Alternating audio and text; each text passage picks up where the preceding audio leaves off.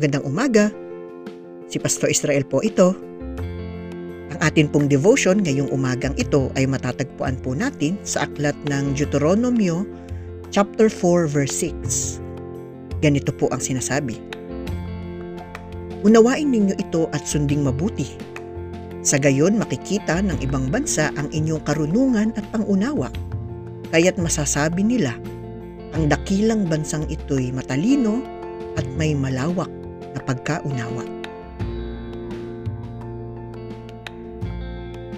Ang talata pong ito ay bahagi ng isang tagubili ni Moises para sa bayang Israel. Ipinapaalala niya na bilang bayang pinili ng Diyos, kailangan nilang unawain ng mabuti ang mga pamantayan ng Panginoon.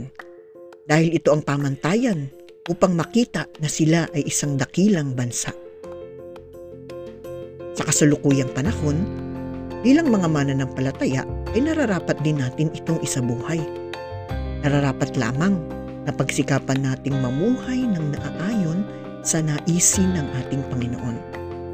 Sa ganitong paraan, nakikita sa ating buhay ang kadakilaan at kaluwalhatian ng Diyos. Nawa ay panindigan nga po natin ang aral na ito.